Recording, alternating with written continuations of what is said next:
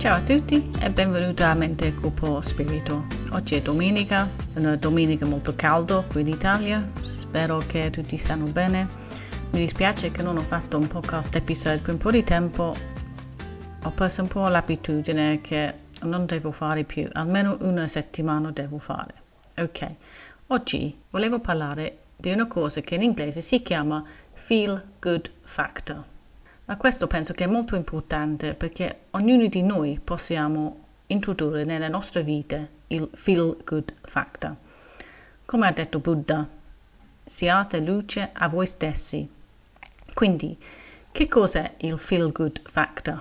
Oh, ci sono tante cose nel nostro mondo che ci fanno sentire proprio triste a volte ci sentiamo empatia con le persone che soffrono e a volte possiamo sentire anche che non dovremmo mostrare la nostra felicità.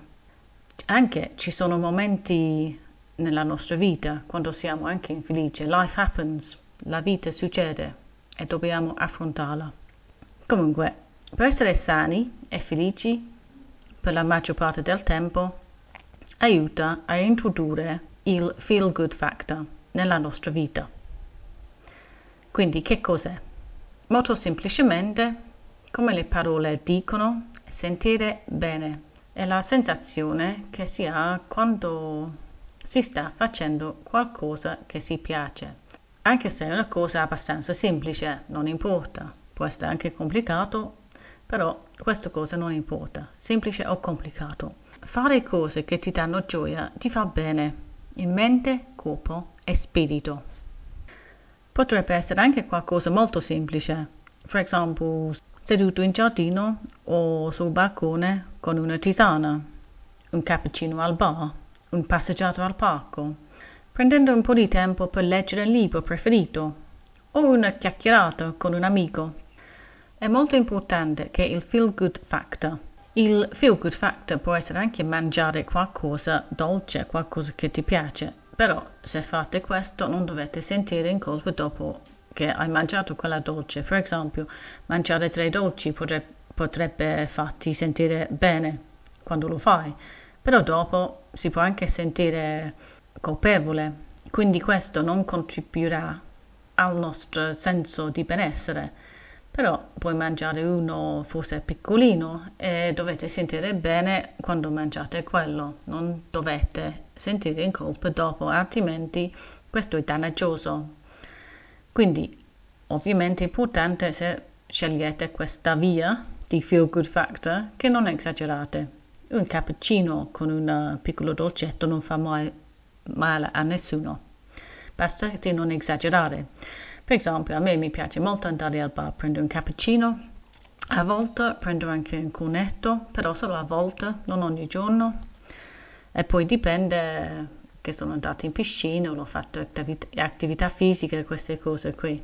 Il feel good factor per me è anche le, è leggere un libro in giardino, anche solo per 10 minuti, mi fa sentire tranquilla, mi fa sentire bene. Uh, mi piace anche prendere un cappuccino mentre che lì leggo un libro, infatti quello faccio quasi ogni giorno. Dopo la piscina o la palestra vado in un bar con un libro, trovo un um, angolino tranquillo e leggo. E questa cosa mi fa bene perché mi fa sentire proprio bene, anche se è solo 10 minuti, 15 minuti. È come il mio momento di pace durante il giorno e mi dà quella feel good factor. La piscina mi anche, anche mi dà quella feel good factor, forse non prima, perché a volte la motivazione ci vuole un po', però dopo, dopo che l'ho fatto, dopo che sto facendo la doccia, mi sento proprio bene e sono sempre contenta che sono andata in piscina. Quindi qualsiasi cosa che ti fa che ti dà quel senso di gioia, deve essere un senso di gioia pulito, non con un senso di colpa dopo. Quindi questo è molto importante. Se fai una cosa che veramente ti fa sentire bene, però no, non devi sentire male perché l'hai fatto dopo, capito? Quindi c'è questo. È una cosa semplice, per me è sempre un cappuccino con il libro.